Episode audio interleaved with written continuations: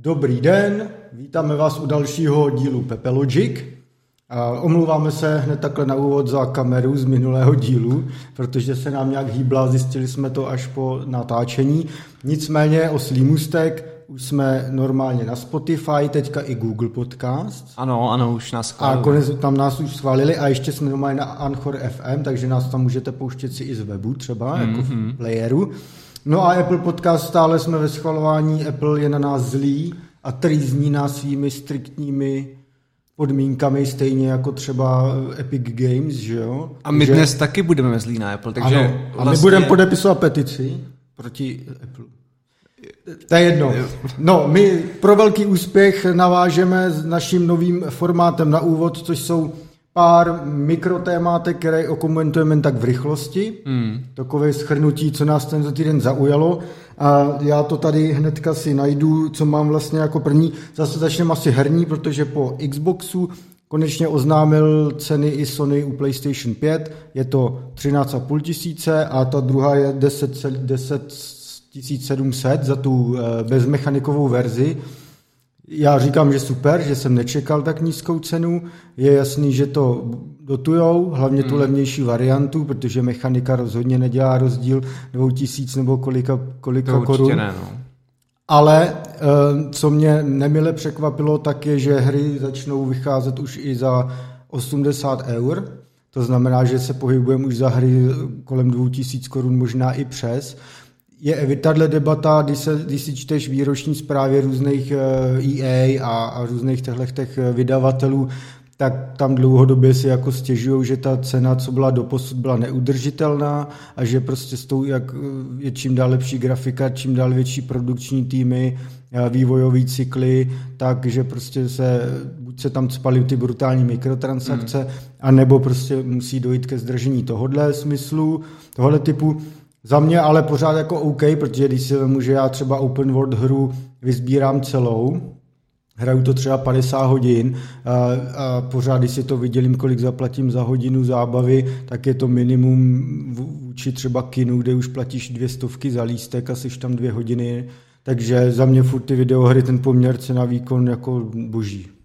Jo, já, já se divím, že to přišlo až teď, teda to zdražení. No, já myslím, no. že... Tak teď to mají jak v obháji, protože mají nový konzole, novou no, generaci. Mohli to obhájit už dřív, jako no, jasně, tím, no. co říkali zcela jasně, ty produkční věci okolo toho jsou prostě drahý no, a no, no. E, za prostě věci typu večera bych zaplatil klidně dva No Cyberpunk a... jako celou jednu výplatu. Uh, no, záleží, kolik člověk vydělává, ale OK. Ale samozřejmě, no, eh, je to, myslím si, že to přišlo, že, že to je dobrý, jenom co doufám, že to půjde i do těch jako lidí, že to nebude jen ten korporátní prostě zisk, jasně, ale jasně. Bude to i na ty výplaty a na ty lidi, co prostě... Adama z největšího libertariána se postupně stává eh, socialisticky smýšlející mladý muž. jo, no. Ale ano, jasně, samozřejmě. Jo, takže když, když mají prostě takový ty eh, vytížený eh, konce vývoje, kdy to musí opravdu jako nad tím sedět, tak eh, by za to měli být odměněni. Takže doufám, že aspoň hmm. část těch penízků půjde tady těm lidem a nebude to jenom ano. prostě... Přejme jim to. Přejme jim to. Druhý téma je taky pěkně geekovský. Facebook oznámil Oculus Quest 2, je, je, vlastně VR headset, který nepotřebuje žádný kábel. Funguje jako mobilní, je to velmi populární záležitost, ta jednička, hlavně třeba v karanténě to bylo beznadějně vyprodaný všude. Je to velmi pohodlný na takový ty Beat Sabery a tyhle ty zážitky tohohle typu. Samozřejmě jako je to evoluční upgrade, takže tam jsou 90 Hz displeje už na, hmm. na oči. Je tam e, ten nový chipset od e, Qualcommu Snapdragon XR2, tuším se jmenuje, takže taky prostě evoluce. Beat Games český oznámili, že zároveň s tím přidají do Beat Saberu i nějaký multiplayer, takže na tohle se velmi těším, myslím si, že to bude další jako bestseller. Ještě mě tam zaujala jedna věc, že Facebook řekl, že na Oculus Quest se prodali od loňského května hry a software za 150 milionů dolarů a 35 eh, her udělalo milion dolarů a vejš. Beat samozřejmě mezi nimi je taky a výrazně teda vejš.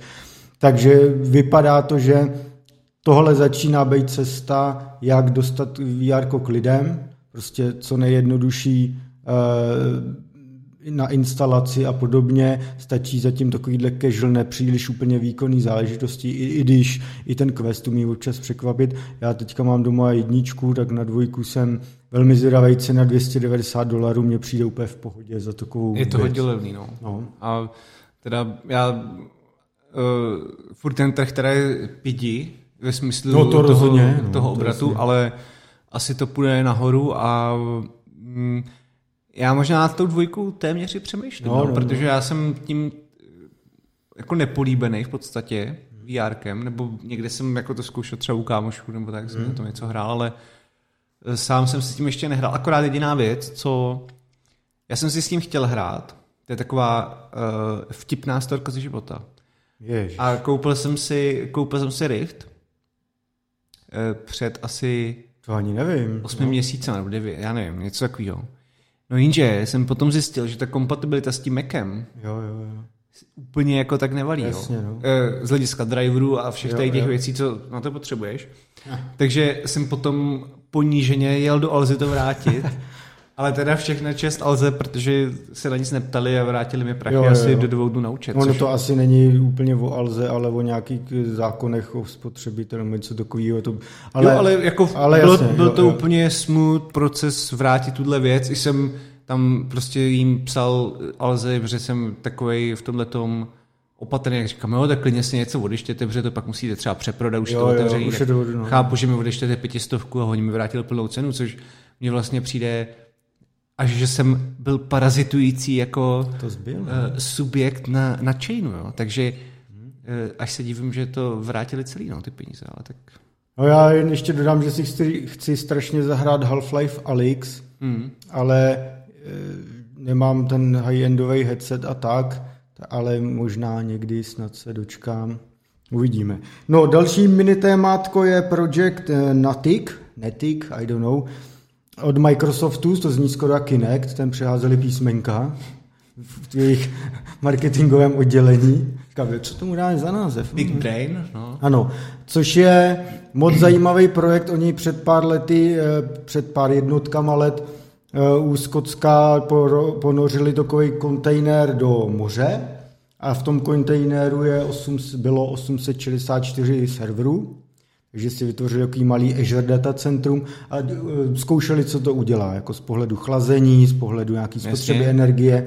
A jeden ze zajímavých závěrů je, že to, a ty IT technologie odcházely až osmkrát jako míň, nebo vydržely osmkrát víc než v normálním datacentru, který i tak jsou zajímavě chlazený. Eh, V případě Microsoftu, když jsem byl v jednom Azure datacentru, právě taky, já to nemůžu kvůli NDAčku úplně říkat kde, ale je to, je, I tak to mají vytuněný. V tom moři byly geniální výsledky, oni i být musí, protože když ponoříš kontejner do vody, tak samozřejmě tam nechodíš jako každý den vyměňovat jako součástky, takže to musí valit. A Microsoft nebo takhle, za mě je to zajímavý jako case study, zajímavý pokus toho, eh, jak by do budoucna se tyhle datacentra mohly stavět, protože Microsoft, ale nejen on, mluví o tom, že bude potřeba víc to výpočetní sílu distribuovat, takzvaný edge computing, a tohle byl jeden z pokusů, jako co vlastně s tím dělat. Hmm. Je to zajímavý research projekt, my samozřejmě dáme pod video na YouTube zase odkazy, kde oni to víc rozepisují, co s tím dělali, tam i video, super fotky, takže tak.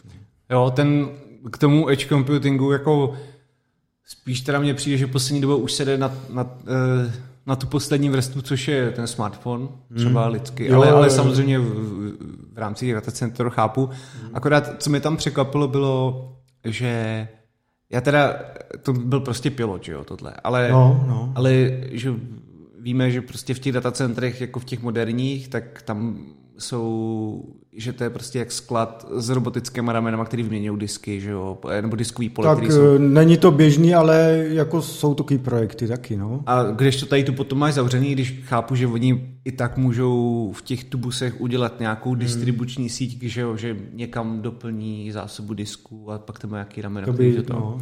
Ale přišlo mi to vlastně zajímavé, že musí tohle řešit a není to potom taková sranda.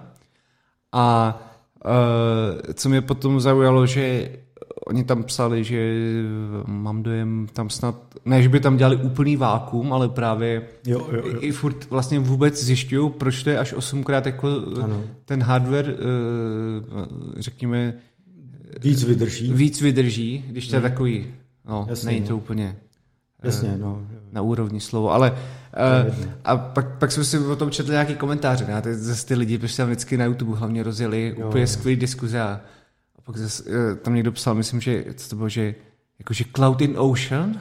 A všichni se to jsou taky ty prostě, tam ty memečka začaly vznikat. Takže uh, no uvidíme, jak to dopadne, no, ale byl tam ještě jeden komentář, že eh, to byl takový bullshit, jo, ale vážně chceme scalovat uh, schopnost toho, že budeme ukládat datový centra pod moře, když co když to jako vypaříme všechno to moře. Aha. Jo, takže... Když nám tajou ledovce, tak vody bude víc, ne? Takže, takže nejenom 5G vás sejme, ale i datacentra. Cloud, cloud prostě. Prostě... Je to, to hrozná doba, v které žijeme. Jde to do kopru, všechno to jde. Další věc je to, že Apple měl keynote, která byla nudná, až jsem z toho málem brečel. Všechno jen jako iterace toho, co, co už známe. Jenom rychle jeden point, Touch ID poprvé není v tom kulatém tlačítku, ale v tom zapínacím tlačítku na boku. Já, tady to mě zaujalo jen z toho pohledu, že eh, na těchto věcech dělá vývojová centrála v Praze, o který skoro nikdo neví, že ji tady Apple má. A oni dělají právě tuhle tu senzoriku a já myslím, že tam mm. rozhodně dělali touch, touch ID, tak je možný, že je to z Prahy. Ono je to hrozně tajemný, když nemáš známý, který tam pracují, ale ty mají takový NDAčko, se bojí mluvit vůbec o čemkoliv. Takže možná to vzniklo i v Praze. No ale co nás asi nejvíc pobavilo, veď, tak bylo Fitness Plus, služba e, do hodinek, kde vám přecvičují na videích e, nějaký trenéři já jsem zvědavý, až to spustí v Česku, jestli tam bude Olga Šípková cvičit, nebo jako... Ale jako fascinuje mě to takovýhle, že za 10 dolarů měsíčně, jakože vidět, že Apple potřebuje ty hodinky na něčím jako prodávat, udělat k tomu ten mm. use case a vymýšlí jako takový, jak se usadil na zdraví a, a, a, a nějakým cvičení. No, já nevím, co bych tomu dál dodal. Je to je to smutný příběh, no. Jako, hmm. já, já, chápu ten, tu jejich motivaci, ono je plno, že firm, který se fitness zabývají a hmm. tu synergii mezi jako samotným cvičením a senzorama a, a využitím telefonu, tak mají docela dobře už udělanou a Apple to chce očividně vplout a ukousnout si z toho něco. Jo, jo. Ale prostě já nechci, aby tohle dělal Apple, protože já, jako mně to přijde, já chápu, že oni na to mají dedikovaný tým třeba, ale jo stejně potřebuješ někoho, kdo ti udělá tu scalabilitu a tak dále na, na straně jako serveru a tak a prostě radši bych byl, kdyby se Apple věnoval hardcoreovějším věcem. No, tohle mi přijde úplně jako smutný, úplně hmm. takový. Oni musí prostě prodávat ty služby, oni to chtějí akcionáři vidět, že jo, protože ne, neděláš jen ten hardware v uvozovkách jen, který teda v případě Apple s tou jako marží obrovskou, gigantickou to je naprosto bezprecedentní, jak jako i tak je po nich chtěno, aby dělali služby, které generují nějaký prostě revenue navíc a je fakt, že třeba v Apple Music jim to jede dobře, když je to menší než Spotify, ale furt ty předplatitelů je tolik, že to generuje jako velký. Takže jako ten příklon je jasný, ale jako fitness videa OK. Třeba to někoho bude bavit. Mě teda ve cvičení k tomu nepotřebuji, abych se hýbal jako hodin. Je to, no o to jsme si nějak psali, že hmm. jako eh, prostě pokud, pokud potřebujete 30 eh, subscription na to, abyste zhubli 10 deka, tak asi necvičte. Jako hmm. prostě Schwarzenegger taky na to nepotřeboval hmm. Uh, hmm. Po, jako sledování Zavírat jeho, kroužky.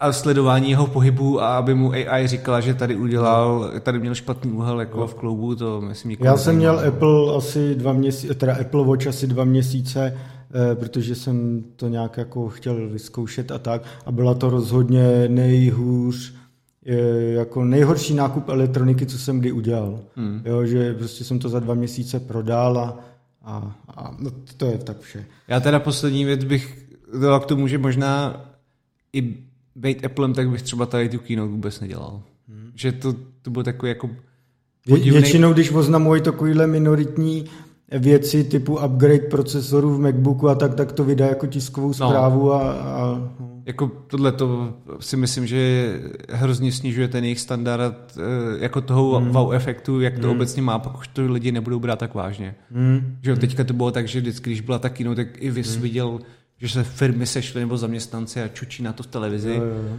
A tím letím jako dáváš trošku precedens tomu, že pak přijdou, eh, pak bude další keynote, no, tak to hmm. bude zase podobná jo, blbost, jo. jak teďka. No. Nicméně furt je to brutální mašina na prachy, takže přejem vše nejlepší.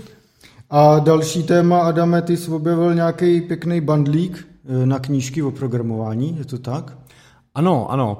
Je to, my to dáme odkaz, mm. je to na fanatical.com a ono tam, eh, je tam i pár jako bundlů, které jsou zadarmo, ale jsou tam teďka nějaký brutální slevy, takže bundle knih, třeba 8 knih, já nevím, z prostředí Pythonu. Mm-hmm. Uh, nebo jakýkoliv backendový vývoje, nebo prostě OpenGL a tak dále, tak uh, jsou třeba slevněný nějakých 120 dolarů za 8 knih na 2 dolary.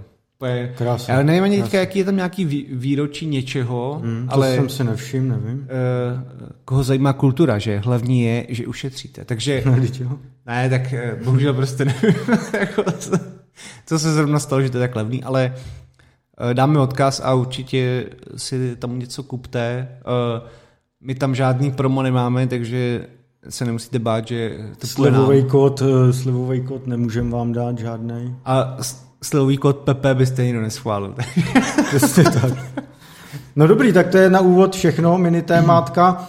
A my jdem na první větší. A je to teda velký hodně, protože Nvidia na, nakonec skutečně oznámila záměr, schválně říkám záměr, koupit společnost ARM, mm. a to za 40 miliard dolarů, což z tohohle dílu, pokud vyjde, učiní druhý největší obchod v historii informačních technologií. První největší byl, když před pár lety Dell kupoval EMC, tam to bylo mm. přes tam bylo snad 67 miliard dolarů.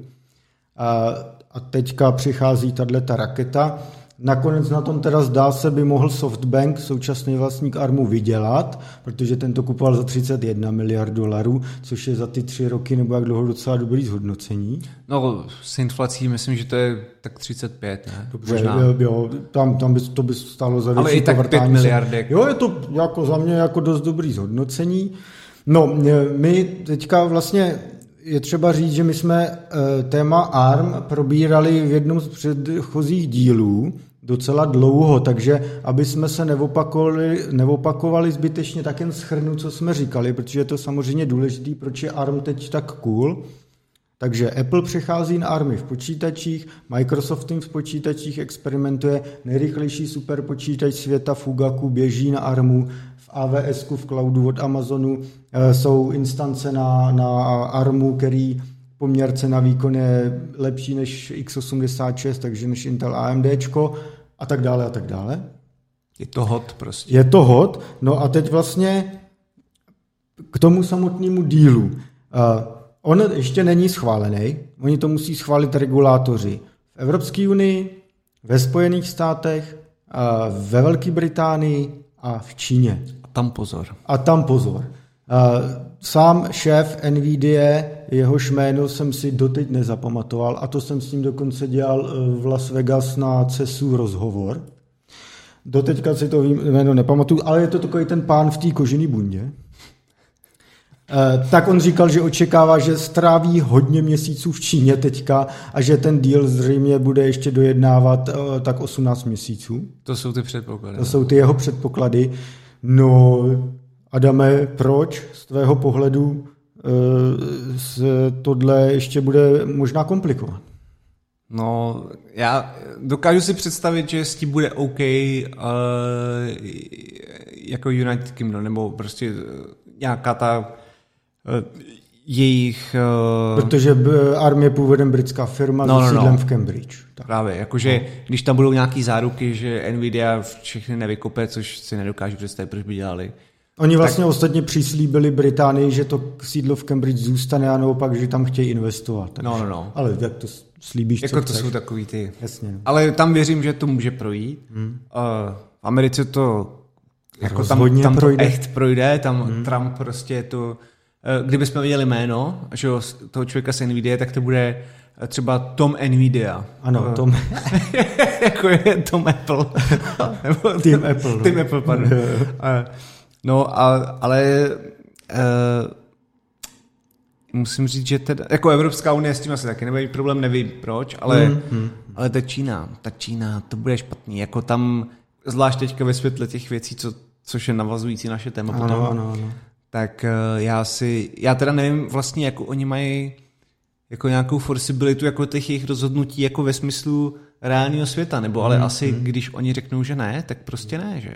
Hmm? A, a v tom, co dělá, jako oni kdyby řekli ano, tak v podstatě pomůžou Americe Ano. stvořit hegemona brutálního Ano. Eh, a vlastně zapomenout na všechny ty úskalí, který jim... Ano.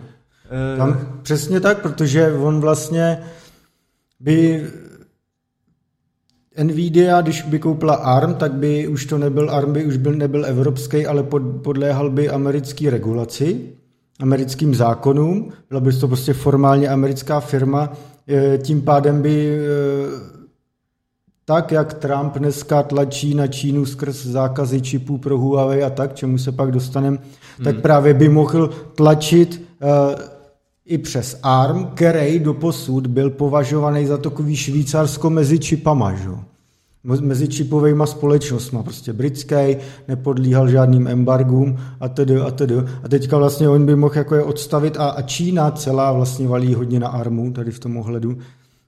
Takže tady toho se Číňani velmi obávají, samozřejmě. A je dost reálně možný, že ten díl prostě buď neschválí, anebo eh, zkusí díky tomu začít vyjednávat právě o tom, aby Amerika uvolnila ty embarga a dala jako trošku pokoj. Ono tam je totiž pro ně ještě jedno takový zajímavý věc. On, eh, existuje firma ARM China, což je joint venture podnik mezi ARMem a firmou, která začíná na H a já si to jméno Hippo, tak nějak Hopi, hop. Eh, Pardon, já si to jméno nemůžu furt zapamatovat. V Číně často, když chcete tam dělat biznis, tak musíte založit joint venture. Pade na pade, zahraniční vlastník a čínský vlastník, musí tam být komoušská buňka a tak. No a ten ARM China, tam se teď už nějakou dobu dějou různý jako problémy. Eh, On byl odvolaný tamní CEO, který ale má, jako to jsou složitý různý právní kličky, on prostě ne a ne odejít a oni nemají jak ho pořádně vyšťouchnout. Takže a přes ten čínský ARM proudí, do, Či- jako operuje ča, eh, ARM právě v Číně, že třeba z Huawei jedná se všema dalšíma. A, takže oni teď ještě jako do hry může stoupit tohledění, že tam jsou a v podstatě i ARM jako je z té situace v Číně dost nešťastný, že jo, s tím ARM China, protože neví, co s tím. Zase tam v zákulisí dějou, že Číňani tady zkouší jako zmocnit ARMu a doví, co všechno. Takže jako vel, velmi komplikovaná situace a bylo by to zajímavé, kdyby to jako nakonec ne, neprošlo. On, on už jako jeden takový podobný obchod totiž neprošel. Hmm. Je to nedávno relativně Qualcomm, což je americká firma, která na ARMu dělá právě čipy eh, Snapdragon, zejména ve všech skoro mobilech a, a tak.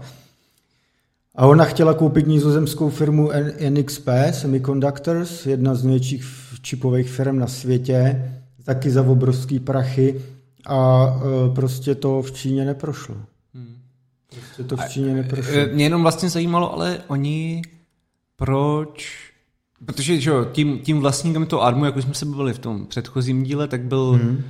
za přispění teda peněz z Blízkého východu, tak Mhm. hmm. Softbank nebo respektive prostě člověk z Japonska, hmm. který jako je tou tváří toho. Ano, ano. Uh, tak uh, proč vlastně uh, tohle já třeba ani sám nechápu, proč Čína v tomhle má slovo, jako je, ta, je to protože oni tam mají v tom taky No, no nějaký... protože tam je ten ARM China. Jo, takhle. Takže to je, ten jako důvod. oni v tom mají, jako jsou v podstatě stakeholdři jedné části. Jo, takhle. Ale no. jinak teda, kdyby tam nebyli, tak...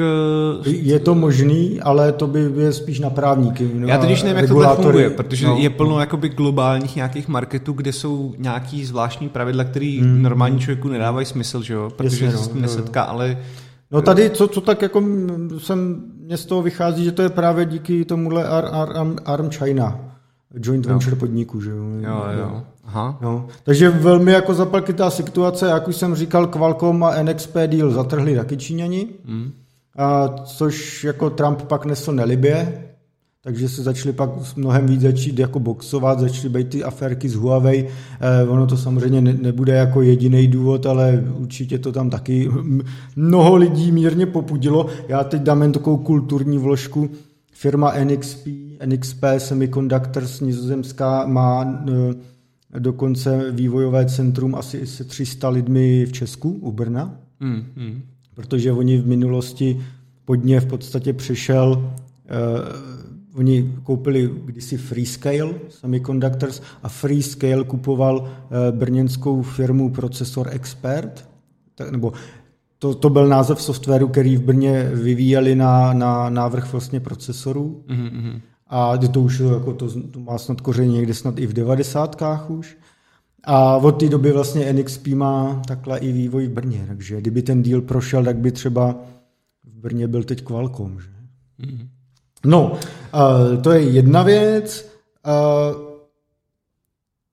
mě tam ještě uh, zaujaly uh, ty britské obavy. Ty jsi říkal, že by to třeba v Británii nemuselo být problém, ale Británie má teď skutečně fakt obavy, že přijdou o naprosto jako unikátní společnost. No, je to, já bych to přirovnal, pro mě, že do toho skáču trošku možná, když se prodávala česká Škodovka. Hmm.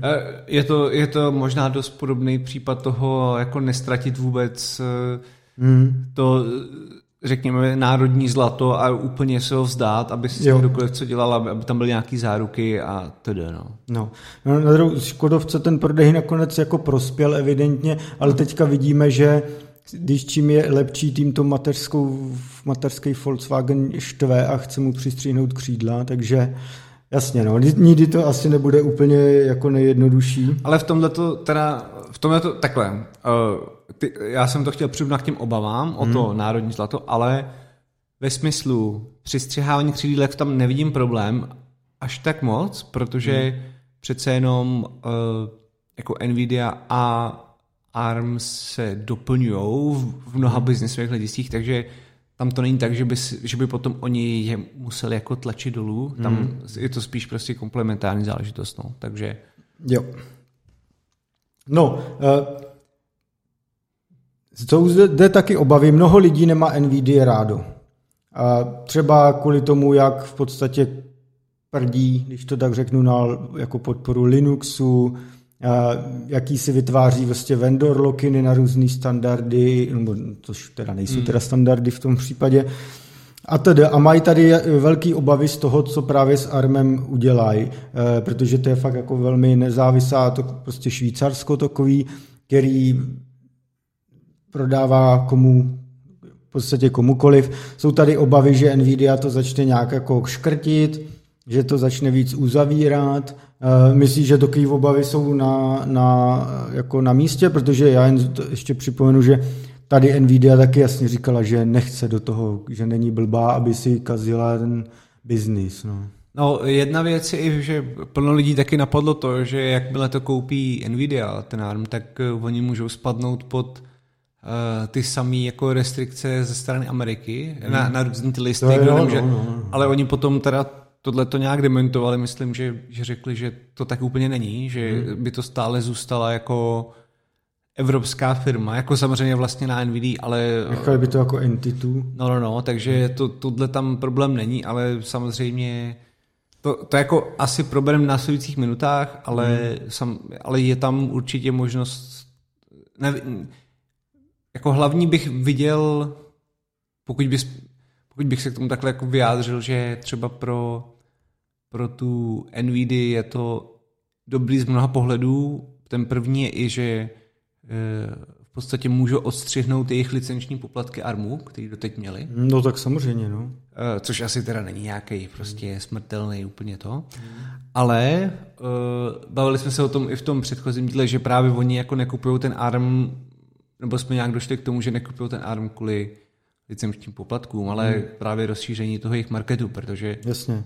z toho mýho pohledu prostě uh, ARM je jako, řekněme, horizontálně zaměřená firma, jakože pro, prodá, prodává všem, teď nevím, jestli říkám horizontálně v tom správném smyslu, jo, ale nějak to pochopíme snad všichni. Ano. Prodává prostě všem. Jsou tam Adamy synergie. Ano, a když to, když to ta Nvidia je jako velmi vertik, vertikální v tom svém produktu. Ale jako oni to dokážou v podstatě maticově znásobit Jo, jo, jo. s tím dosahem a tak dále. A to si myslím, že jako byla ta jejich motivace. Ale jak se ptal na, to, na ty obavy, tak právě to si myslím, že by mělo být OK, protože um, teda ty licenční obavy, toho bych se nebál, mm. Ale mys, a myslím si, že oni ani to nechcou dělat, že, že spíš oni chtějí jako z NVIDIA eh, do těch licenčních věcí mm. nadspat i svoje designy těch čipů No, a prodávat ano. je extra. To je dost možný, oni jsou taky na obavy z toho, že ARM nejsou jen Cortexy, teda CPU jádra, ale oni mají i GPU, tedy grafický jádra Mali a tam právě jsou velký otazníky, jestli třeba ARM zabije Mali a bude tam spát něco svýho, nebo jak to vlastně vůbec hmm. bude. Mě, mě na tomhle pobavila takový dvě pěkný příklady. Apple vlastně před časem, když řekl, že, že jde na ARM, takže vlastně nebude chtít ani do budoucna používat grafiky od NVIDIA ve svých počítačích a najednou, hele, kdo je zpátky v, v Apple, že jo, zase NVIDIA. A druhá věc, že vlastně NVIDIA se odkupem ARMu dostane i do AMDčka, protože AMDčko používá některé koprocesory právě na ARMu. Takže ta Nvidia fakt jako bude dost takový, eh, taková jako rakovina, ale asi v tom, možná v tom dobrým, ne, jako že by byla tak zlá, já nevím. Ale jako mm, asi to bude mít ještě mnoho konsekvencí, které jako my teď ještě nevidíme, protože jsme neudělali tak dokonale detailní analýzy, to, koho, kam Jasně, to, no. ale, ale to propojení je opravdu jako brutální, jako No. ve smyslu, no jak říkal, jako to kam, i se to vlastně dotýká všech ostatních výrobců hardwareu a tak dále. Hmm, hmm. A ta Nvidia s tím zatím, to je, pro ně je to úplně sweet spot jako prase. No to je, tohle. no. Já bych jen dodal, že eh, Nvidia před časem koupila si za 7 nebo 8 miliard dolarů firmu Mellanox, která dělá eh, primárně síťové produkty do datacenter a eh, tam byly taky obavy, co teď bude s Mellanoxem, jak to Nvidia jako pokřiví a tak. No a zatím mně to připadá, jak kdyby jen vyměnili jako nálepku a logo a že ten Mellanox běží dál, jak běžel. Mm. Takže možná ty obavy jsou jako lichý. Jo? No ale já si myslím, že tady ta technologie, eh, o který jsi mluvil, není, není tak teda význačná zdaleka. Hmm. Jak no, ale to rozhodně není. Jako, jako to- to- strategicky prostě. Na druhou stranu datacentra jsou pro NVIDIA to, o co mu do budoucna jde. On už vlastně biznis datových center překonal ty herní grafiky. Eh, Já si pamatuju, je to tak, já nevím, tři roky zpátky, jak jsem tady zmiňoval, že jsem měl rozhovor s šéfem NVIDIA, NVIDIA na CESu v Las Vegas, Hmm. tak to bylo poprvé, kdy NVIDIA CES celou tu obří show odvírala vlastní keynotou. Jakože začal CES a první, co bylo, tak byla Nvidia, velká show. Tohle vždycky tam měly vyhrazené firmy jako Apple nebo Microsoft. Hmm. Hmm. Tam bylo jasný, že se děje něco velkého, že ta firma je na brutálním zestupu.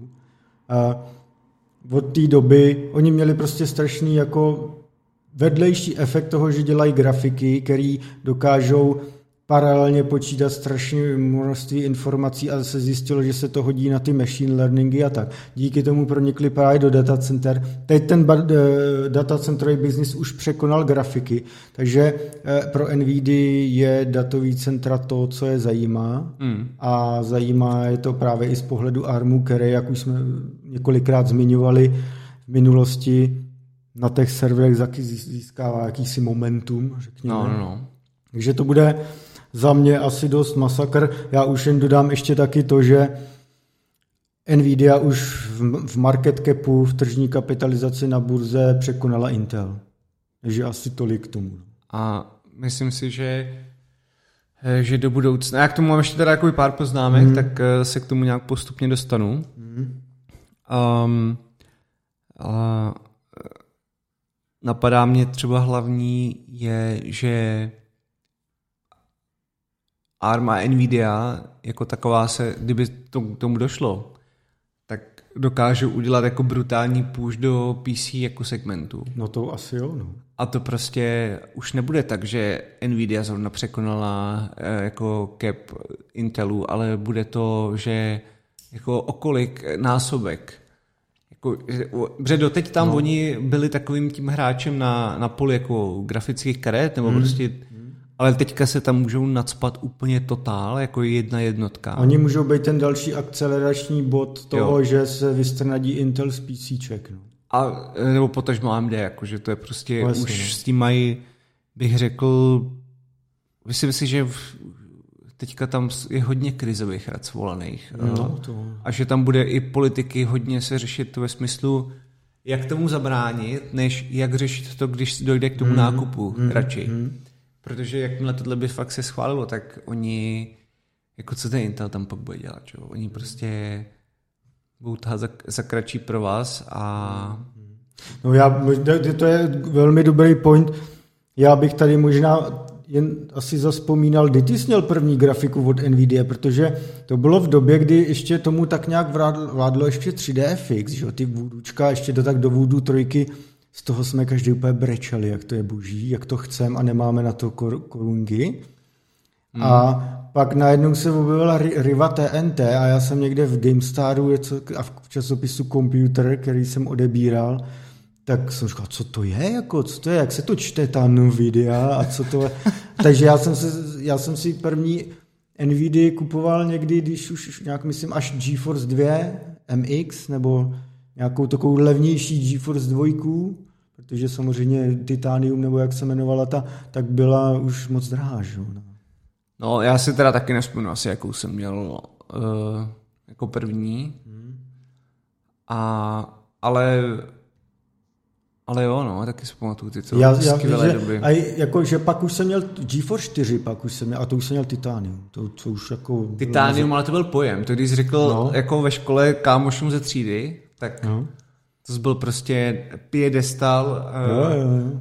tak to byl hodně vysoko. No. Hmm. Takže kdo, kdo, kdo to mohl tehdy tušit, že z takové firmy, která prodává grafiky pár nerdům, nebo ne pár, ale nerdům, najednou bude hmm. ovlivňovat jo, vlastně všechno, že jo? No. Do jistý míry. A jako ten jejich, eh, právě v tom, v tom je to zajímavé, no, že oni, nebo i, i ten jako firmní vývoj je zajímavý, že oni jako dřív byly grafické karty, Hmm.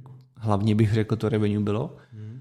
Ale potom jako ten jejich shift i na to AI a ve smyslu jako zpracování obrazů a fotek a, hmm. a i do her ve smyslu předpovídání scén a jako renderingu něčeho, co si myslí, že to má být, ale není to jasně redefinovaný, hmm. což oni dělají v těch hrách nějakých, hmm. i když byť je to nějaká beta, myslím, že to ještě není jako úplně všude. Jo, jo, jo.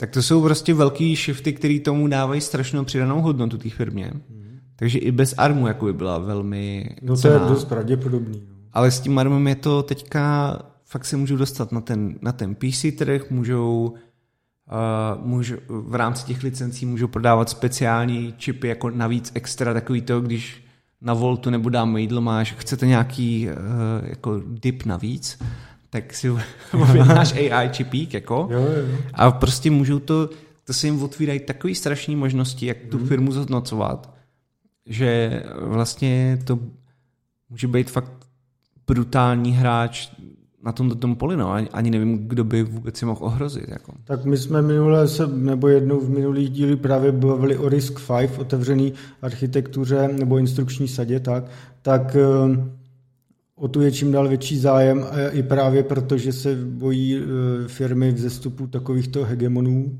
mm. a chtějí mít alternativy. Ostatně minule jsem zmiňoval i ten Open Run, což je zase v případě eh, rádiových sítí u, u, u mobilních operátorů, který taky začínají hledat alternativy. Takže možná to ještě víc zesílí tady ten movement, to mm. uvidíme. No.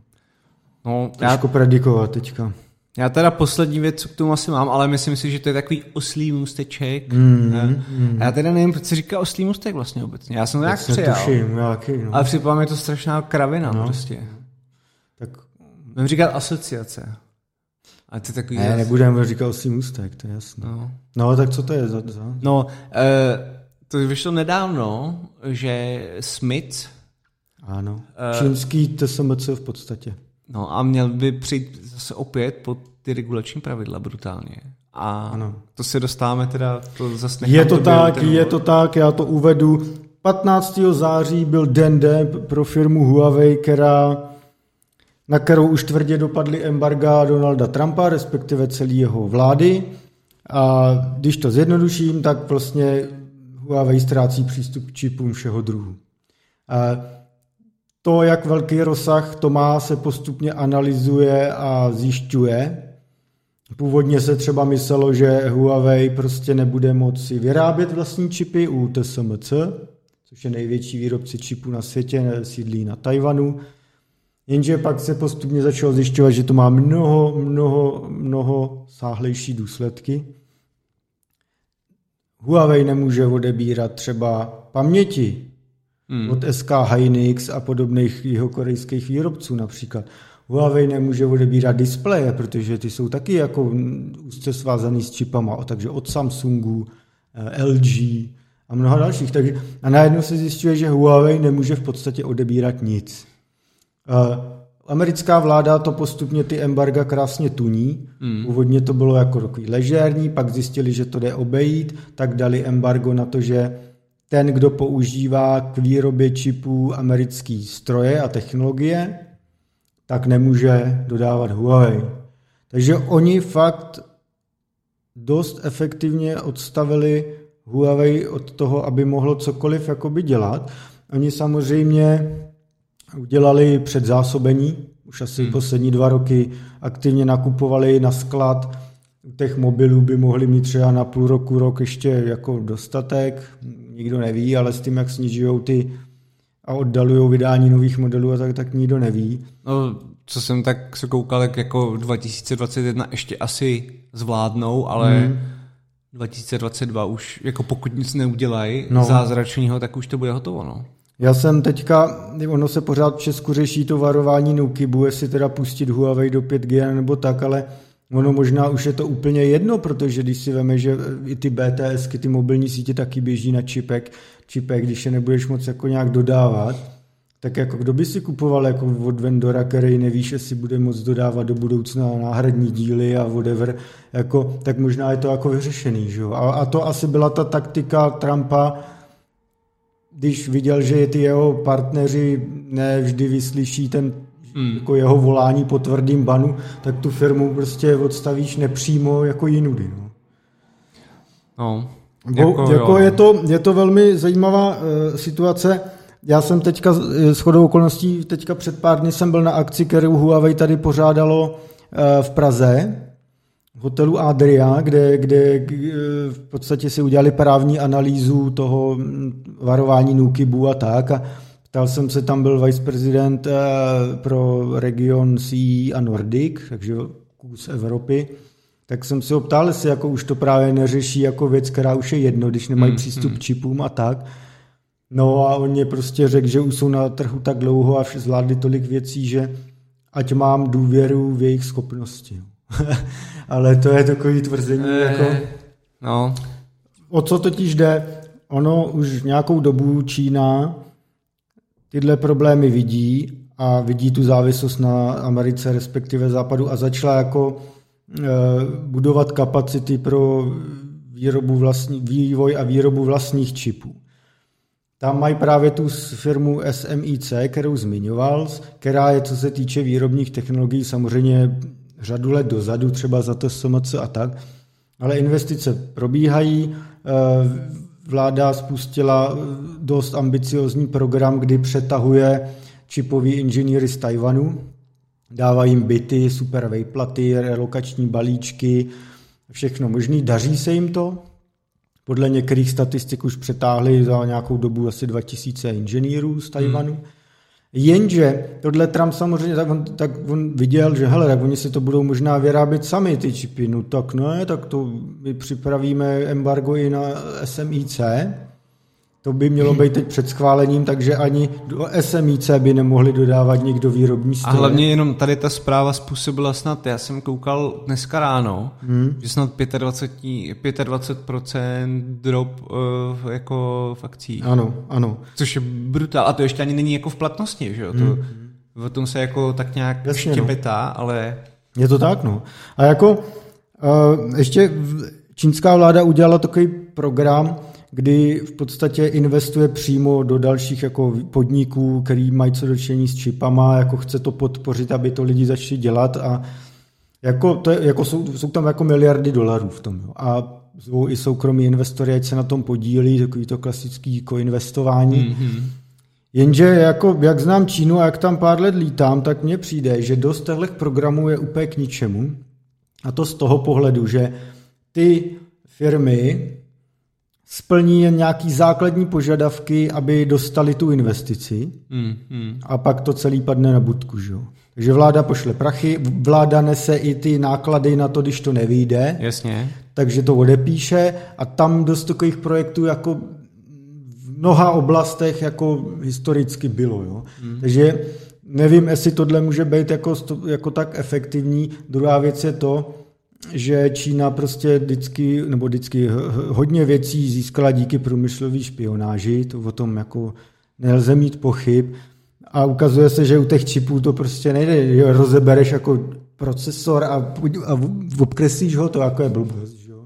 že tohle je tak kapitálově a know, z hlediska know-how náročný, že to nejde jako dohnat, že jakože rozebereš fén a vyrobíš jiný a No, jasně, levnější. Jo. Takže jako budou mít v tomhle tom ještě jako co dělat, no, si myslím. A já jsem ještě chtěl říct, že právě jak spovídal o těch zásobách, tak hmm. uh, mám dojem, že ten jejich poslední čip, se jmenoval Kirin, Kirin, no. To Tak- bylo Huawei Kirin, to běží i tady v mém mobilu. tak to vlastně oni, oni že ho dělali podobně, jak Apple mám dojem, jako ve smyslu návrhu. Mhm. A nechali si to vyrobit v TSMC. No a, a právě uh, tam, tam snad i se nějak předpokládá, že ty jejich spouštěcí kampaně budou takový víc hmm. jako light, protože toho příliš Ano. nemají. No a je to Nemají, vlastně no. poslední čip, který mohli vyrobit. je, Dokonce prakticky. TSMC měli jim dodat teďka 15 milionů těchto Kirinů, 9 tisíc, myslím, je ta poslední verze, a dodali jen asi 8,8, že to nestihli prostě Hmm. vyrobit. Ty, ty továrny samozřejmě nejsou nafukovací a to není jako zvýšíme výrobu, to není jako, že To není scalovatelný servisy na AWS. ano, to není, že si udělám novou instanci na dva kliky, že jo, prostě, prostě to je obrovský náklady do toho železa. Pl- No, představuji si, že plno politiků by to tak rádo mělo, ale No jasně, no. takhle, Budeme vyrábět čip, čipy, tak jo, no, zítra. naklikejte to. Zaklik- No, no, no. Mě, mě tam ještě teda, a vlastně, jak se to všechno tak pojí s tím, že, to- že to bude takový, takový zajímavý rok tenhle, protože v rámci těch, i těch voleb v Americe, tak vlastně Trump je, řekněme, já si nedokážu představit, že by třeba to Biden jako, nebo asi se snad vyslovuje Biden, Hmm. kdyby to vyhrál, tak prostě já třeba, já, já ty jako ty chlapíky neznám, jo, hmm. ale zdá se mi, že možná Trump dokáže víc porozumět tomu, eh, co Co bolí. těma sankcema dělá oproti Číně, než třeba Bidenovi vysvětlovat, hmm. co je vůbec čip, ty vole. No ale on na druhou stranu, co on tak prohlašoval, eh, já si amerických voleb všímám jen skrz tyhle věci, eh, protože ten zbytek mně přijde mimo, odtržený mimo naše no, no, jako kontext. reálie, ale co, co mně tak přijde, tak že demokrati i republikáni se výjimečně shodují na, na tom tvrdém postupu vůči Číně, takže No. nevíme, jestli by to třeba Biden chtěl nějak spíš jako urovnat, protože to musíme teda zmínit, že tlak amerických firm, který obchodují s Čínou a, s Huawei je obrovský na tu vládu. Qualcomm a řada další už si dali žádost o výjimku. I Google lobuje ve Washingtonu, aby mohl dělat z Huawei business. Takže ten tlak amerického biznisu rozhodně je velký, ale zatím to spíš vypadá tak, že Huawei, teda pardon, Trump radši nechá Qualcommu ukrást část zisku, Mm. nebo respektive tržeb, že pro ně je cenější zlikvidovat to Huawei, než jako nějaký asi dost pravděpodobně krátkodobý výkyv toho Qualcommu, protože logicky na to místo třeba v těch smartfonech to přijdou noví hráči. Už roste brutálně Samsung, roste eh, Xiaomi čínský, takže ono jako samozřejmě ten trh neklesne, jako takovej, jen se přeskupí supply chain. Jako. Jako to, jo, jo, ale o tom jsem taky přemýšlel, no, že uh, jako v rámci, že vlastně Huawei doteď je jako lead te, jako prodejů mm. mobilních telefonů. Stal se jedničkou na trhu, no, nedávno. No, a, A jako, jaký je tam ten end goal vlastně, hmm. jo, protože hmm. oni, tady to je, tady to je jako primárně vůči Huawei zaměřený. Jo. A, a furt tam je ale plno firm, samozřejmě oni to můžou rozšířit na víc firm, jako nějaký embargo, ale, no, ale zase na druhou stranu to, třeba zvlášť, kdyby Nvidia vlastnila ten ANO a byla jako americká ve smyslu hmm. uh, akcionářů a tak, hmm. tak jako zas nemůžeš zakázat všechny čínský výrobce, protože kdo ti potom bude platit ty licence a kdo ti bude, jo, jo, jo, jako, jo, jo, že to jsou věci, které zase taky musí člověk brát v potaz, že to přece není, že až, že mi pořád trošku vrtá v hlavou proč je to jenom ten Huawei? Nebo jako jestli to no, je nějaký... to jako vrtá by... celou dobu všem, že jo? Ne, jako, jestli to není spíš politický jako políček typu... No je, no. Jako, nebo tak si to představuji no, já právě, to tak, že to je no. jenom... No. Hle, tady vám dáme lekcičku, nechám Firmy, vám... který, to, který to bude nejvíc bolet? No, nebo jakože jednu firmičku vám trošku po, pochroumáme a zbytek si hmm. na to dá pozor a vy si naučíte s náma jednat, že jsme vaši partneři a ne... Jako, ano, to, tak si to vysvětluju taky. No, ale jinak tam jako logický vysvětlení nevidím, protože hmm. to ano. nedává smysl, že jo? No. Nedává, no. Takže... To, to, je, to je jako tak to vidím celou dobu taky a asi nejsme jako sami. Já jen ještě k té samostatnosti Číny v tom, jak se chce osamostatnit na, na, v tomhle e, biznisu s čipama hmm. a tak. Uh, mám tady pár poznámek. Čína skrze firmu Yangtze eh, Memory Technologies eh, dokázala eh, rozjíždí výrobu 128 vrstvých 3D NAND flash paměti, hmm. takže to vypadá, že tam už ničeho dosáhli. Dokonce to je jedna věc. Pak zase firma Uni, UniLC Semiconductors dokáže už vyrábět DDR4 2400 paměti mm. a firma Zangxin Memory Technologies DDR4 3000 paměti, který už eh, do, do, dokonce teďka nevím, který odběratel uh, už uh, mezinárodní podepsal, teď mě vypadlo, možná A-data, A-data hmm, hmm. že už s nima podepsali nějakou odběrovou smlouvu, takže samozřejmě není to ta nejmodernější výstřelek paměti, který si do PC tak koupíš, ale už je to něco. Už je to něco, jenže pak je tady ještě ta druhá věc, která jako je blbá, pro, z pohledu Číny, že mm, oni musí se naučit dělat i ty, teda ty výrobní stroje. Že?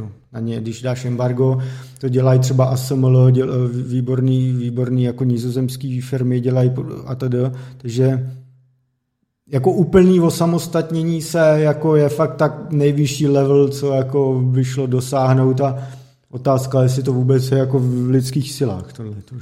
No, já, já jsem právě v tom, uh, ještě k tomu chtěl říct nějaký dvě poznámečky, že, a ty jsi toho trošičku dotknul, což byl jako uh, teďka nákup, řekněme, těch posledních řad je, jako Huawei telefonů, který hmm. jako jsou high-endový a jsou dobrý, hmm. ale přesně to, co jsi zmínil, no, potom ta podpora a tak dále. Hmm. Vlastně koupí to vůbec někdo, když ví, že ta firma možná no, dost no. půjde do nějaký jako regrese totální, hmm. jako finanční. Hmm. Ano. A ještě víc to jako akceleruje ten průser, hmm. protože třeba to já bych se nekoupil, kdybych viděl, že nedostanu aktualizace na podporu nějakou. No jasně, no. Takže to je jedna věc, co jsem chtěl zmínit, že to taky určitě bude hrát jako psychologickou uh, no, roli. to rozhodně, no. rozhodně, no. A pak jsem jenom chtěl zmínit poslední věc a to bylo uh, no, Dobrý, já, já tě tady... zatím zaskočím. Povídej, povídej. Eh, zajímavé je, že zatím to embargo neplatí na Intel, takže Huawei furt může, to málo kdo možná ví, Huawei vyrábí třeba notebooky a servery. A co tak mám informace z, z nitra Huawei, tak se rozjela akce, kdy začínají ty sledovat výpadky třeba v prodeji mobilů i na českém trhu. Rozjela se brutální push na prodej notebooků. Já možná, že už řadu z vás jako zacílili nějaký PPC kampaně, kdy dávají notebook Huawei za pár korun, k tomu i hodinky a, a sluchátka a všechno. Hmm. Protože tímhle chtějí teď pokrývat výpady, je tady akce na masivní penetraci trhu, ne, nejen teda tady, a pak se rozjíždí akce na prodej serverů, který taky samozřejmě běží na Intelu a Huawei eh, třeba běží třeba v Avastu. Avast má servery mm. od Dellu a od Huawei. A, a pak vyhrávají zakázky ve státní správě.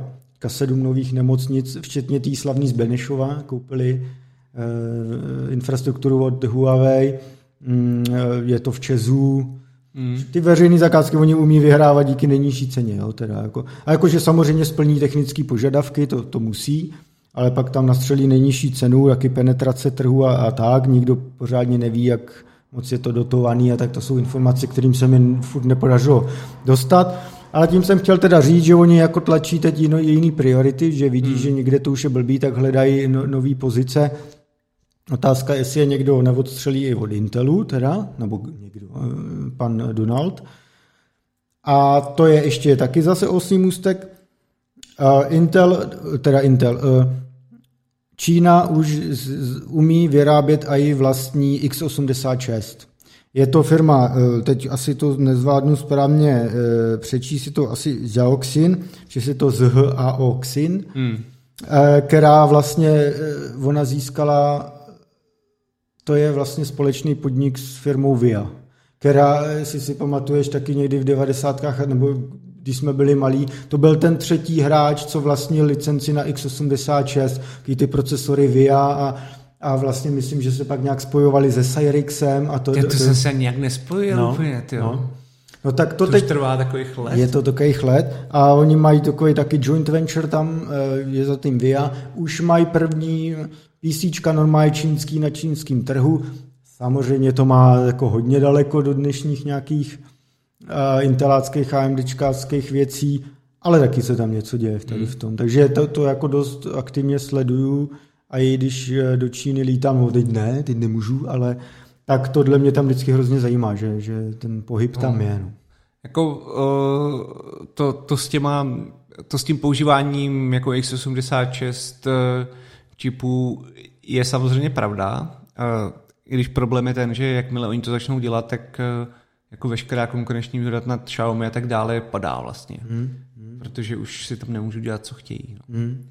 A jenom mě ještě s tím to napadlo, a my jsme to probírali v rámci těch armů, ono to je, teďka ty témata jsou takový trošku Jasně, propletený, jo. Ano, ano. Ale ještě mě potom napadlo, což se to trochu týkalo Apple teda, ve smyslu uh, jako jejich přechod na ARM, tak jsme se bavili o, já nevím, jestli jsme to zmínili totiž na začátku, jako mini témátko, hmm. o banu těch aplikací. No jasně, nezmínili, my jsme chtěli. No. Nezmínili a t- proto se k tomu vracím. Tak možná řekni, co se chtělo. Stalo se to, že Donald podepsal další embargo, že v amerických verzích eh, Google eh, Play Store a Apple App Store nesmí být čínský apky WeChat a eh, TikTok. Já se teď cítím strašně cool, protože já tady mám Huawei, na který mám nainstalovaný WeChat a jsem strašně zaka- jako zakázaný a jsem takový disident. Chartu, vole. Ano. No, a to jsem právě chtěl říct, že tím přechodem na ARM v rámci Apple, tak doteď, doteď jako nějaký, eh, já tady mám jako starší Mac, nebo prostě nej na ARMu, jo, tenhle ten. S pěkně zasviněným touchbarem. Uh, no nic, uh, povídej. Špinavče, nech to. tak. A teďka jakoby nahrávat si nějaký aplikace nebo cokoliv spouštět, co není jako nějak Apple certified, řekněme, tak je, je furt... Voprus. No, takhle, není zase takový. Jo, ne, ještě to je dobrý. Je. No. No dobře, pojď. Prostě ještě to je dobrý, jo. Z hlediska, když si vezmeš, kdyby si vzal uh, iPhone bez nějakého jailbreaku, tak jako spouštět tam něco, co není z Play Store je prostě, no, aniž no. bys měl nějaký jako uh, účty developerský, tak je špatný. Hmm. Jo.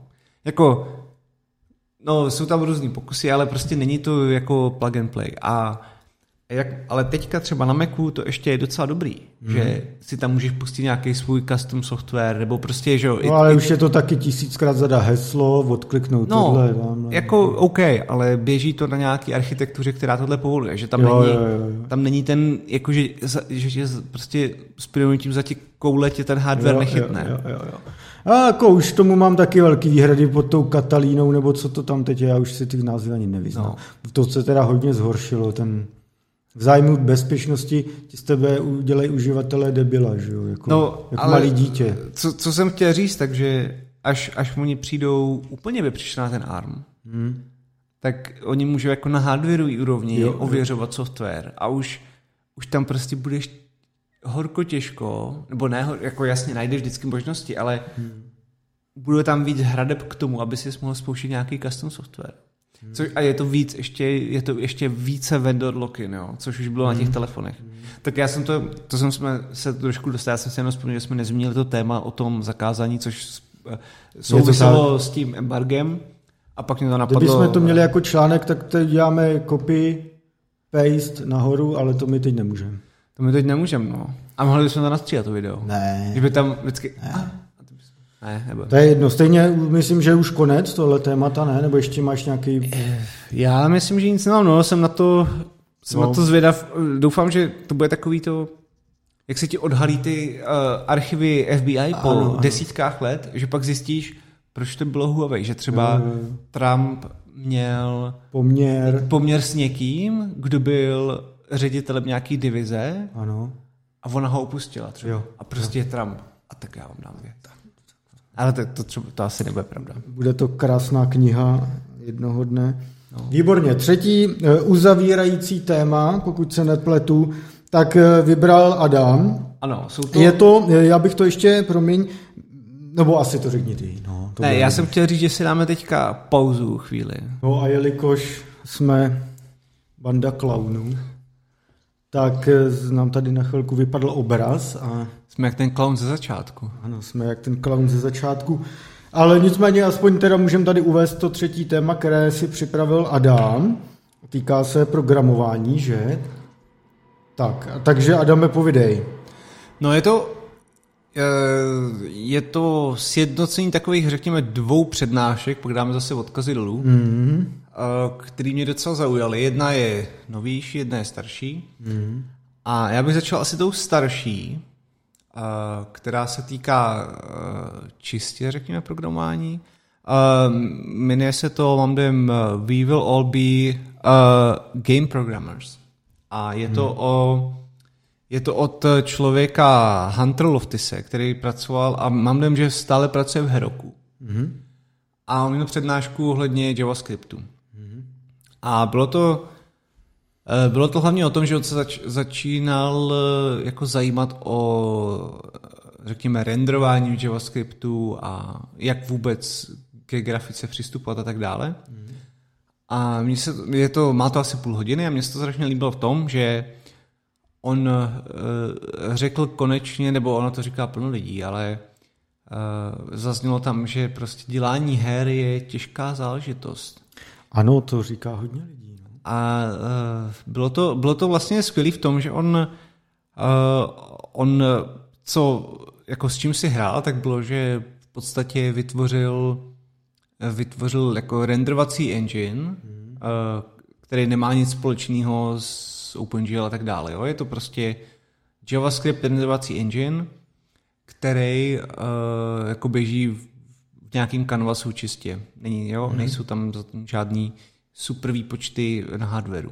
Mm. A, a udělal, eh, nějak si s tím hrál a potom ho někdo požádal z nějaký eh, firmy, aby na tom udělal nějaký demo, nějaký hry.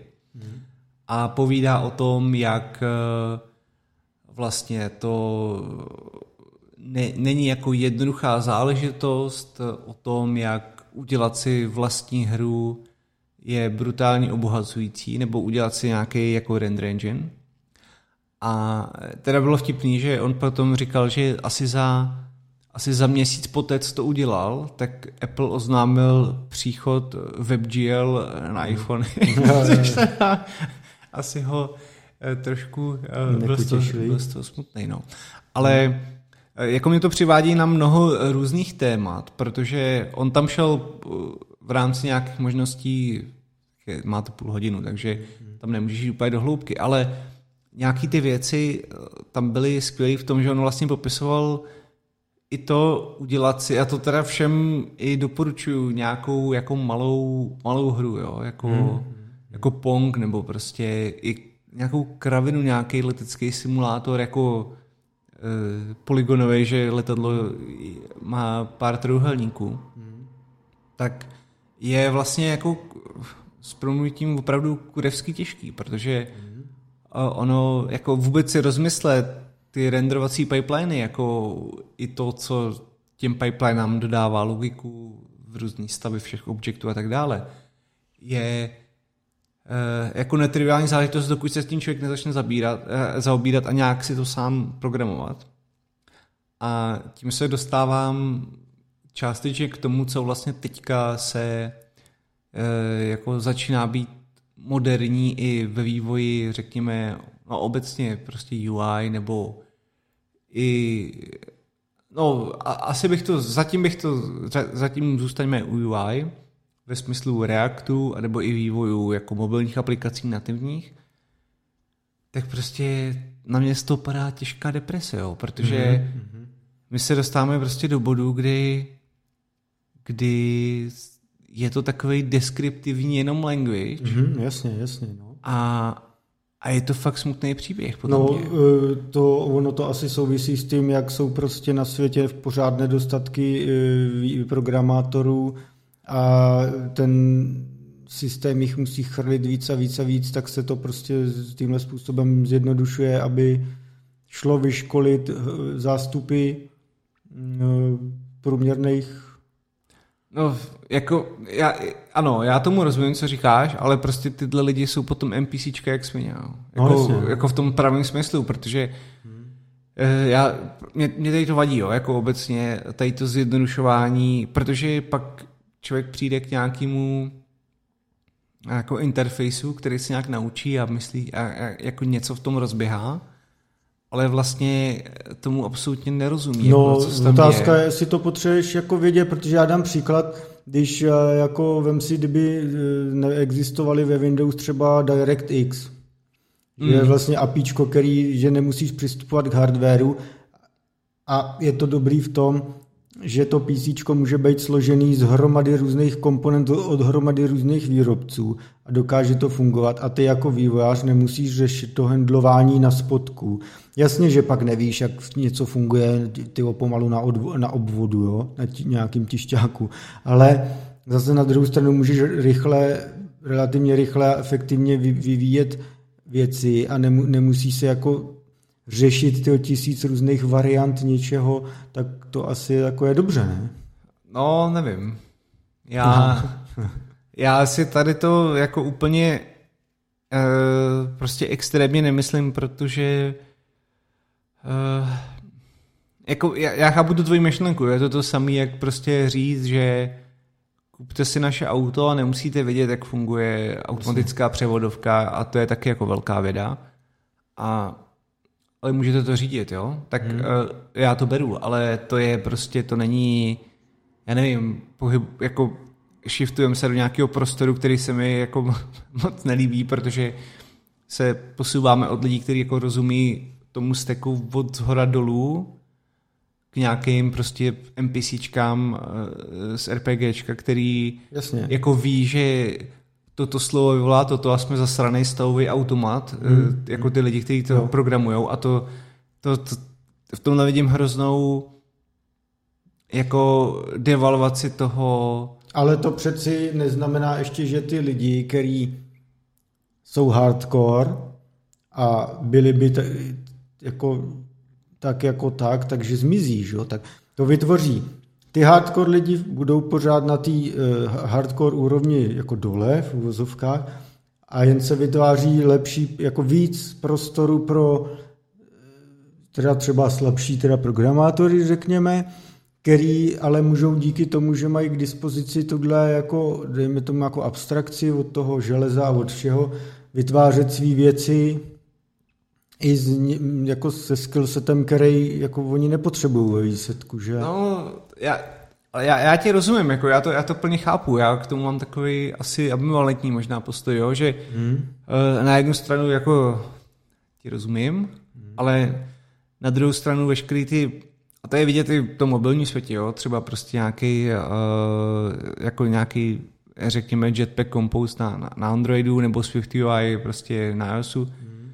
Ale všechno se to prostě tak jako nechutně zjednodušuje, jo? Že, mm-hmm. že tam máš nějaký API, na který něco zavoláš a on to nějak něco udělá tajemně a něco se někde vytvoří a, A mě z toho je z toho zlé upřímně. Jako protože... je třeba pravda, že když si vemeš, jak když třeba v éře 8 bitů, že tam, když někdo chtěl něco vytvořit, jak musel jako dobrý.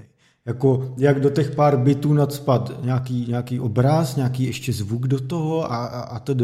Mm. To byly jako maséři, že?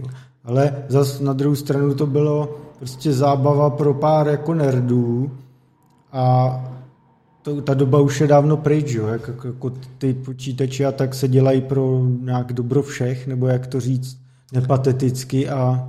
No, nevím, jako podle mě, jak, jak, jak říkám, ambivalentní, no, jako já ti hmm. rozumím, co říkáš, ale jde o to, že uh, že jako ten core, který samozřejmě není jako triviální, jo, hmm. a opět vezměme si příklad těch jako engineů, ale jako hmm. může to být jenom renderovací engine, který budou nějaký uh, jako zjednodušený komandy od, od toho programátora. A nemusíme ani řešit konkrétně třeba OpenGL, který je jako úplně na jiném jako levelu ještě, hmm.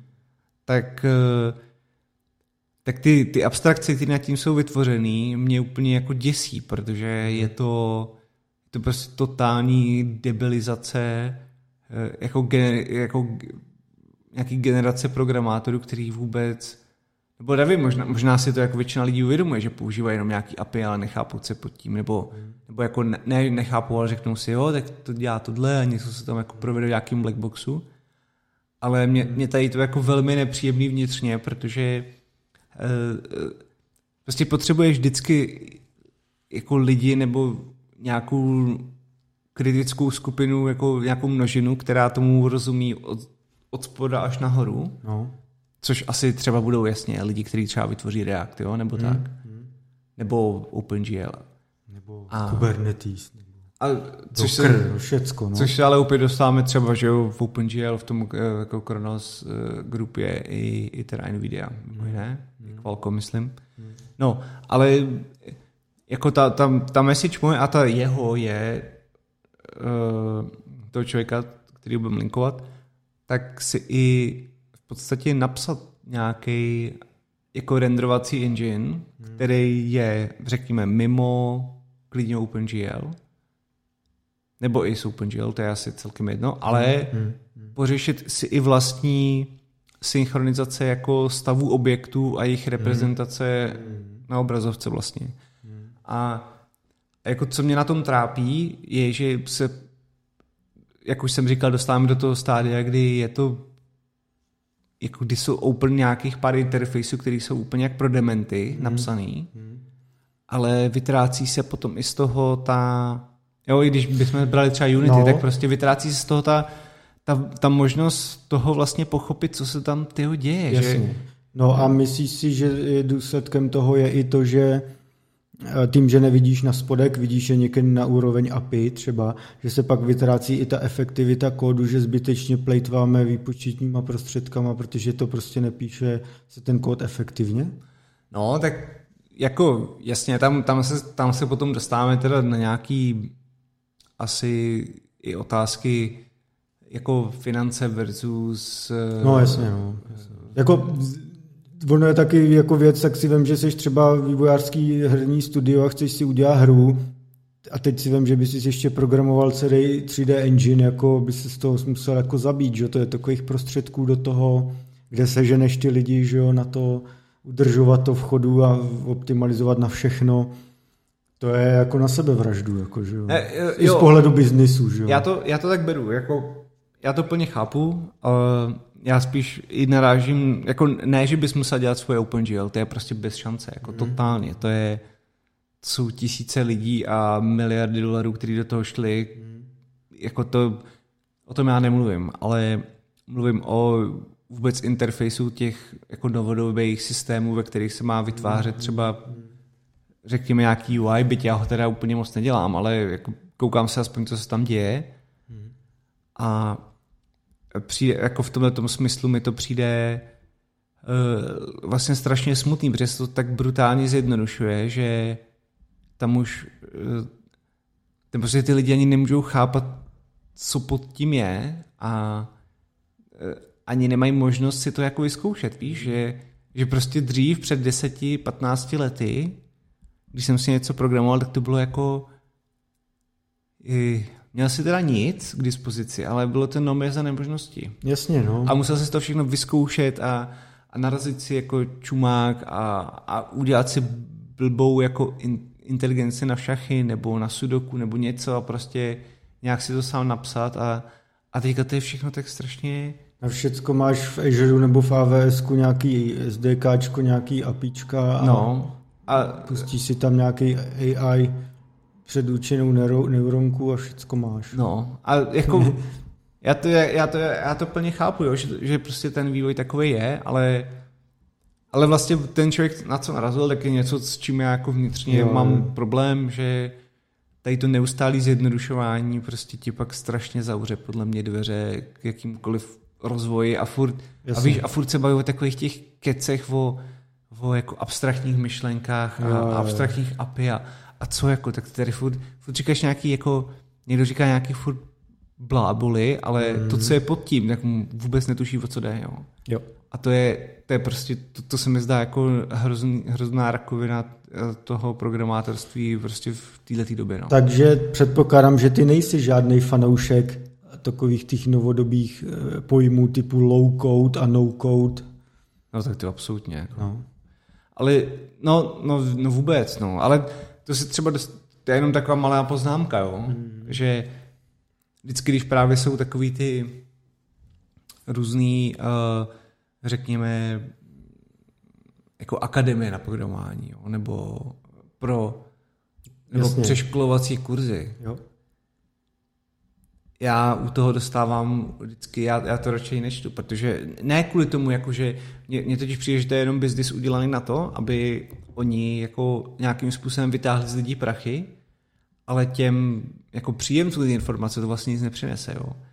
Většina těch lidí, co znám, tak prostě programovali od, od mládí a jako milovali vůbec to programování a vůbec neřešili to, že do toho biznisu půjdou, protože vydělají prostě 100, 200, 300 litrů za měsíc, ale protože to prostě milujou to, co dělají a dělají, dělají dali to zadarmo 5-10 let jako ve svém mm-hmm. mládí a, a měli proto nějaký zájem a pochopili nějaké jako základní principy a třeba si i něco klidně s pajkou udělali doma prostě, jo, jako to už je teda pří, příliš level, ale, mm. ale prostě měli to rádi, jako byl to, byl to jako pro ně životní jako cesta a až potom v tom profesionálním životě zjistili, že to je dobře placený nebo že se to může uplatit, ale teď se to bere jako naopak, že právě ten no a tady ty všechny blbosti Jasně.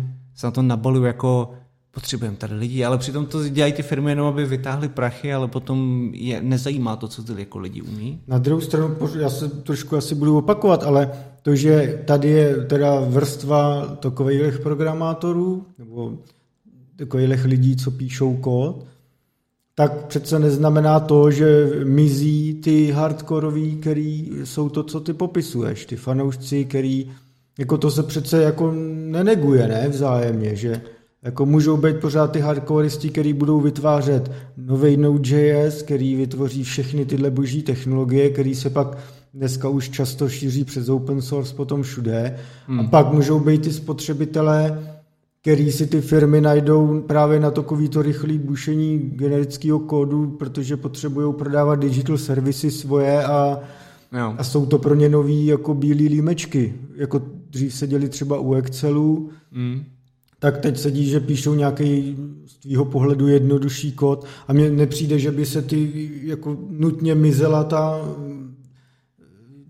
sféra ne, lidí, o kterých mluvíš ne, ty. To, to, to, o čem mluvím, není o tom, že by jako tak jako kritické množství těch hardcore lidí jako se zmenšovalo. Hmm.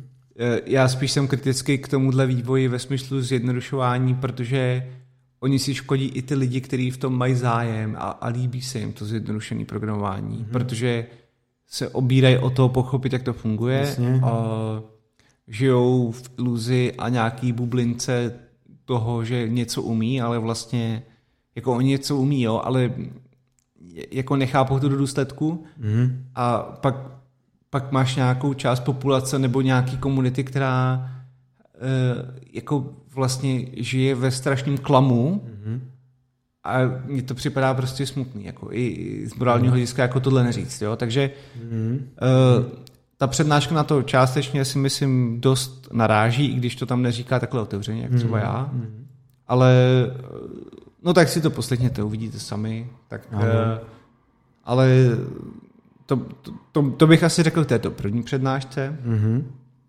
A, a ta druhá, ta je myslím někdy z, já jsem ji viděl myslím v březnu a ona je docela nová, ona je, vyšla myslím v lednu a je to od uh, Dylana Beatty se jmenuje, Dylan Beatty. Ten stál za Node.js, ne?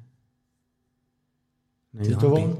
Já si nejsem čistý. To je jedno. Já no. jak nedělám v tom nodu jako e- e- extrémně, hmm. tak nevím. To doufám.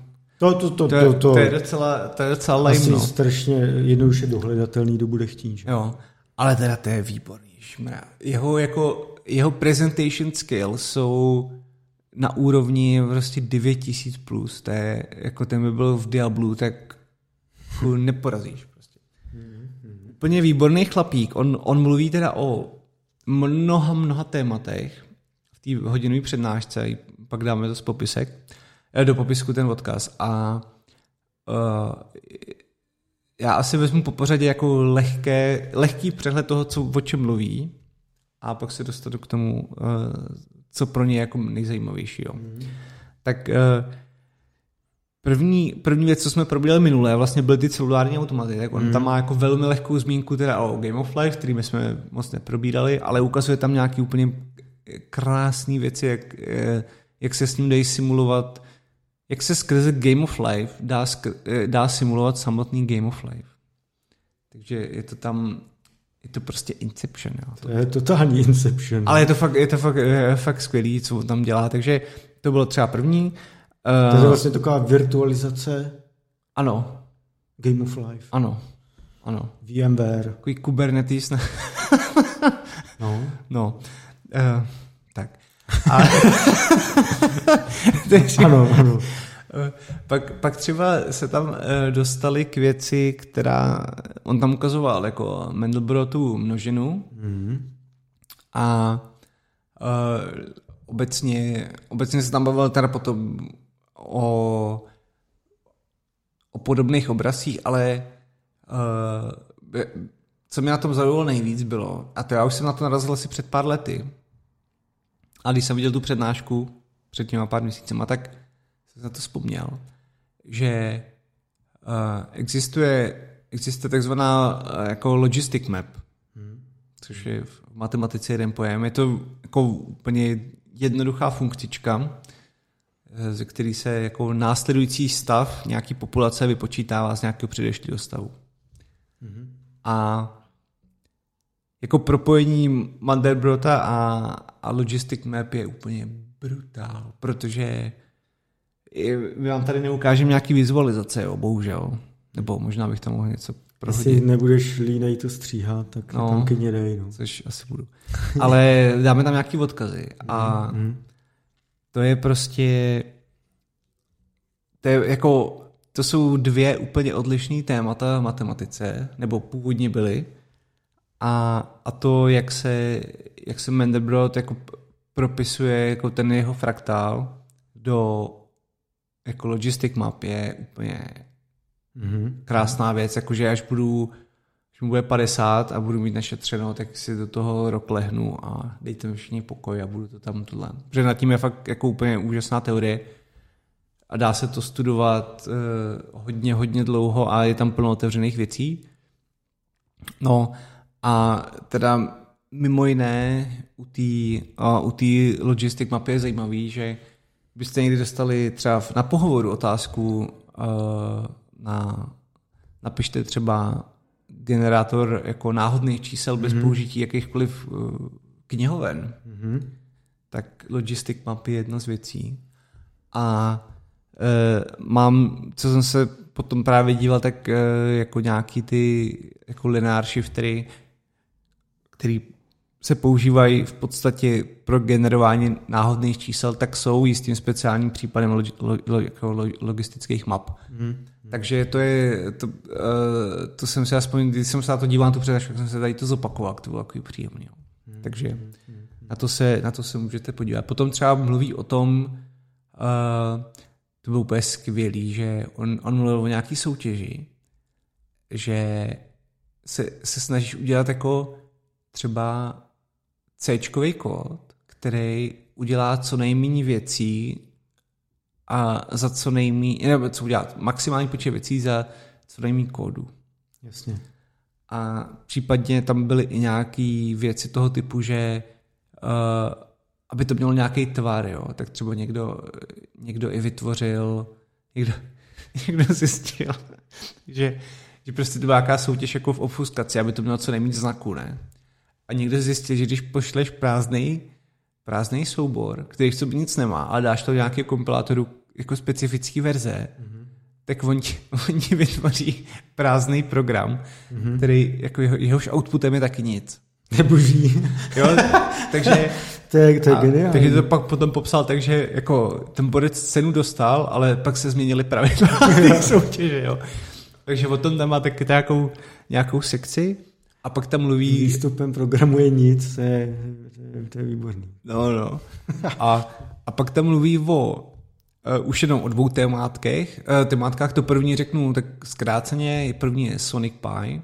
Mm-hmm. Já jsem se s tím hrál a je to, to je úplně skvělý software, tam prostě můžete, to je jako na generování hudby mm-hmm. a uh, funguje to tak, že řeknete, co, jako, jaký chcete hrát, jakou vlnovou délku chcete hrát, nebo, mm-hmm. a, a s jakou frekvencí, jo, řekněme, nebo prostě dát tam nějakou sinusovku s nějakou frekvencí mm-hmm. a můžete paralelně nebo i synchronně k tomu pouštět další hudbu, že je to úplně skvělé elektronickou hudbu jako mhm, skládání, mm-hmm. i hraní si. No a on se, on se pak dostal k tomu, že se koukal na to, jaký existují programovací jazyky. A že jo, my známe takový, nebo používáme většinou jako takový ten klasický syntax, prostě jaký deklarace a tak dále, uh, jako proměných a pracování s číslama nebo se stringama, ale jeho spíš zajímaly nějaký jako bizáry totální. Mm-hmm. Tak jeden bizár byl třeba, že že, to je, že program je definován skrze barev, barevný čtverce, nebo obdélníky. Jo, a že když máš přechod z jedné barvy na druhou, mm-hmm. tak to znamená, že třeba máš jít dolů. Jo, jo. A tam zase jiný přechod, tak máš jít třeba doprava mm-hmm. a to jako vyvolá v tom interpretu nějakou akci. Mm-hmm. Takže tam byl třeba ukázaný Hello World, nějaký čtverec, prostě barevný, jako mm-hmm. ze čtveri, z barevných čtverečků udělaný. Jo, jo, jo. A ně, e, potom oni, oni teda mám dojem, že dělali i e, že, že, že to bylo třeba, že, že byly recepty na jídlo. Který taky byl Hello World, jakože přijde 100 gramů mouky a tak. Jo, jo. A, a tohle? To mě připomíná jako učení se čínštiny. Ty. No, jako je, je no. to právě z toho lingvistického hlediska, je to úplně mm. boží. A on, a on tam popisuje potom, a to, to, to si potom můžete pustit, že on byl někde ožralý v nějaký hospodě a on je, on je brutální rocker. On na konci té přednášky v tom jazyku zahraje rokovou baladu, mm-hmm. jako pro, jak, a, která reprezentuje jako jeden takový algoritmický problémek. Aha, jo, jo, jo. A on prostě vymyslel ožralej, že, že udělají jazyk, který se dá zahrát jako roková, jako roková hudba, mm-hmm. s tím, že uh, tam teda vymýšlel nějak ten syntax. No a to vypadá jak teda, no. No je to prostě... Noty, ne? Prostě. No jako jeden příklad, prostě ice is fire, jako is znamená jako te, že equal, prostě. Jo. jo. Nebo přiřazení. A, a pak tam má, že jo, pak to má jako menší než, nebo rovno a tak dále. A, a všechno to je popsané v, jako v těch, eh, aby se to hodilo do nějakých jako balad, a je to úplně brutální, pak se na to můžete podívat. I ten interpreter běží i někde na webu online. Mm. A, a prostě on to dal někam na GitHub, jakože z prdele. A, a teď, teď ty issues, ne, GitHub issues. A tam prostě, no abych tě interpreter propérol, vole. prostě. A začne, začne to úplně žít svým životem jo, brutálně. A to se mi, to se mi jako velmi líbilo. No. Takže a koho by zajímal jako ten jeho Rockstar Language, mm-hmm.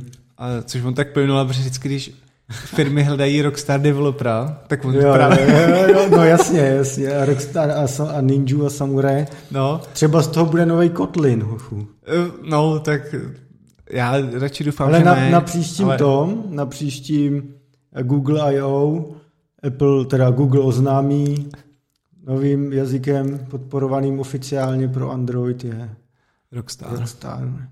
No, já se bojím, že ten Rockstar je víc složitý než eh, ty nové věci, jak chcou handlovat UI, takže no, o to jsme se bavili. Ano, no, ano. ale teda... Hní je to v tobě jako bytelně, no. Jo, jo, je to, je to velmi jako excituje mě to přijde. Ano, ano. Jsme klidného stavu. No, takže uh, pak ještě linkneme jednu přednášku, ta už je asi to je jakoby hodinová a je to čistě o tom Rockstaru a hmm. o nějakým jako .NET vývoji a tak dále a co tam dělá, jak, jak dělá prostě compiler a tak. Hmm. A je to, jako ten člověk je fakt skvělý, úplně, já když ho vidím, tak uh, tak mě připomíná, když se koukám na přednášky Feynmana, jako, hmm. Jako není to prostě fyzik, a, ale, ale ta je, ta je, jako to jeho nadání přednášet nějaký věci a byť se on se prostě podoří strašně hluboko a ty to jako pochopíš, pokud víš jo. zatím nějaký kontext, ale pochopí to i člověk, který to nechápe jako ve smyslu, že to dokáže reprodukovat, aby, nebo interpretovat, že mluví o tomto tématu. Mm. A fakt jako ty jeho přednášky jsou výborný, no. Takže to tam potom nalinkujeme, no. Ano, to nalinkujeme, no. No, já myslím, že máme, zase jsme dlouhý, ale ak- akorát. No. Takže pro tento týden je to asi od nás všechno. My velmi děkujeme, že nás stále e, pozorujete nebo posloucháte. Budeme rád zase za komentáře, e-maily, e, lajky na YouTube, jestli nás sledujete na YouTube. A my se budeme těšit e, příští týden, ještě nevíme s jakými tématy, to uvidíme. Co týden dá. Takže díky za pozornost a čau. Tak jo, mějte se. Čau, čau.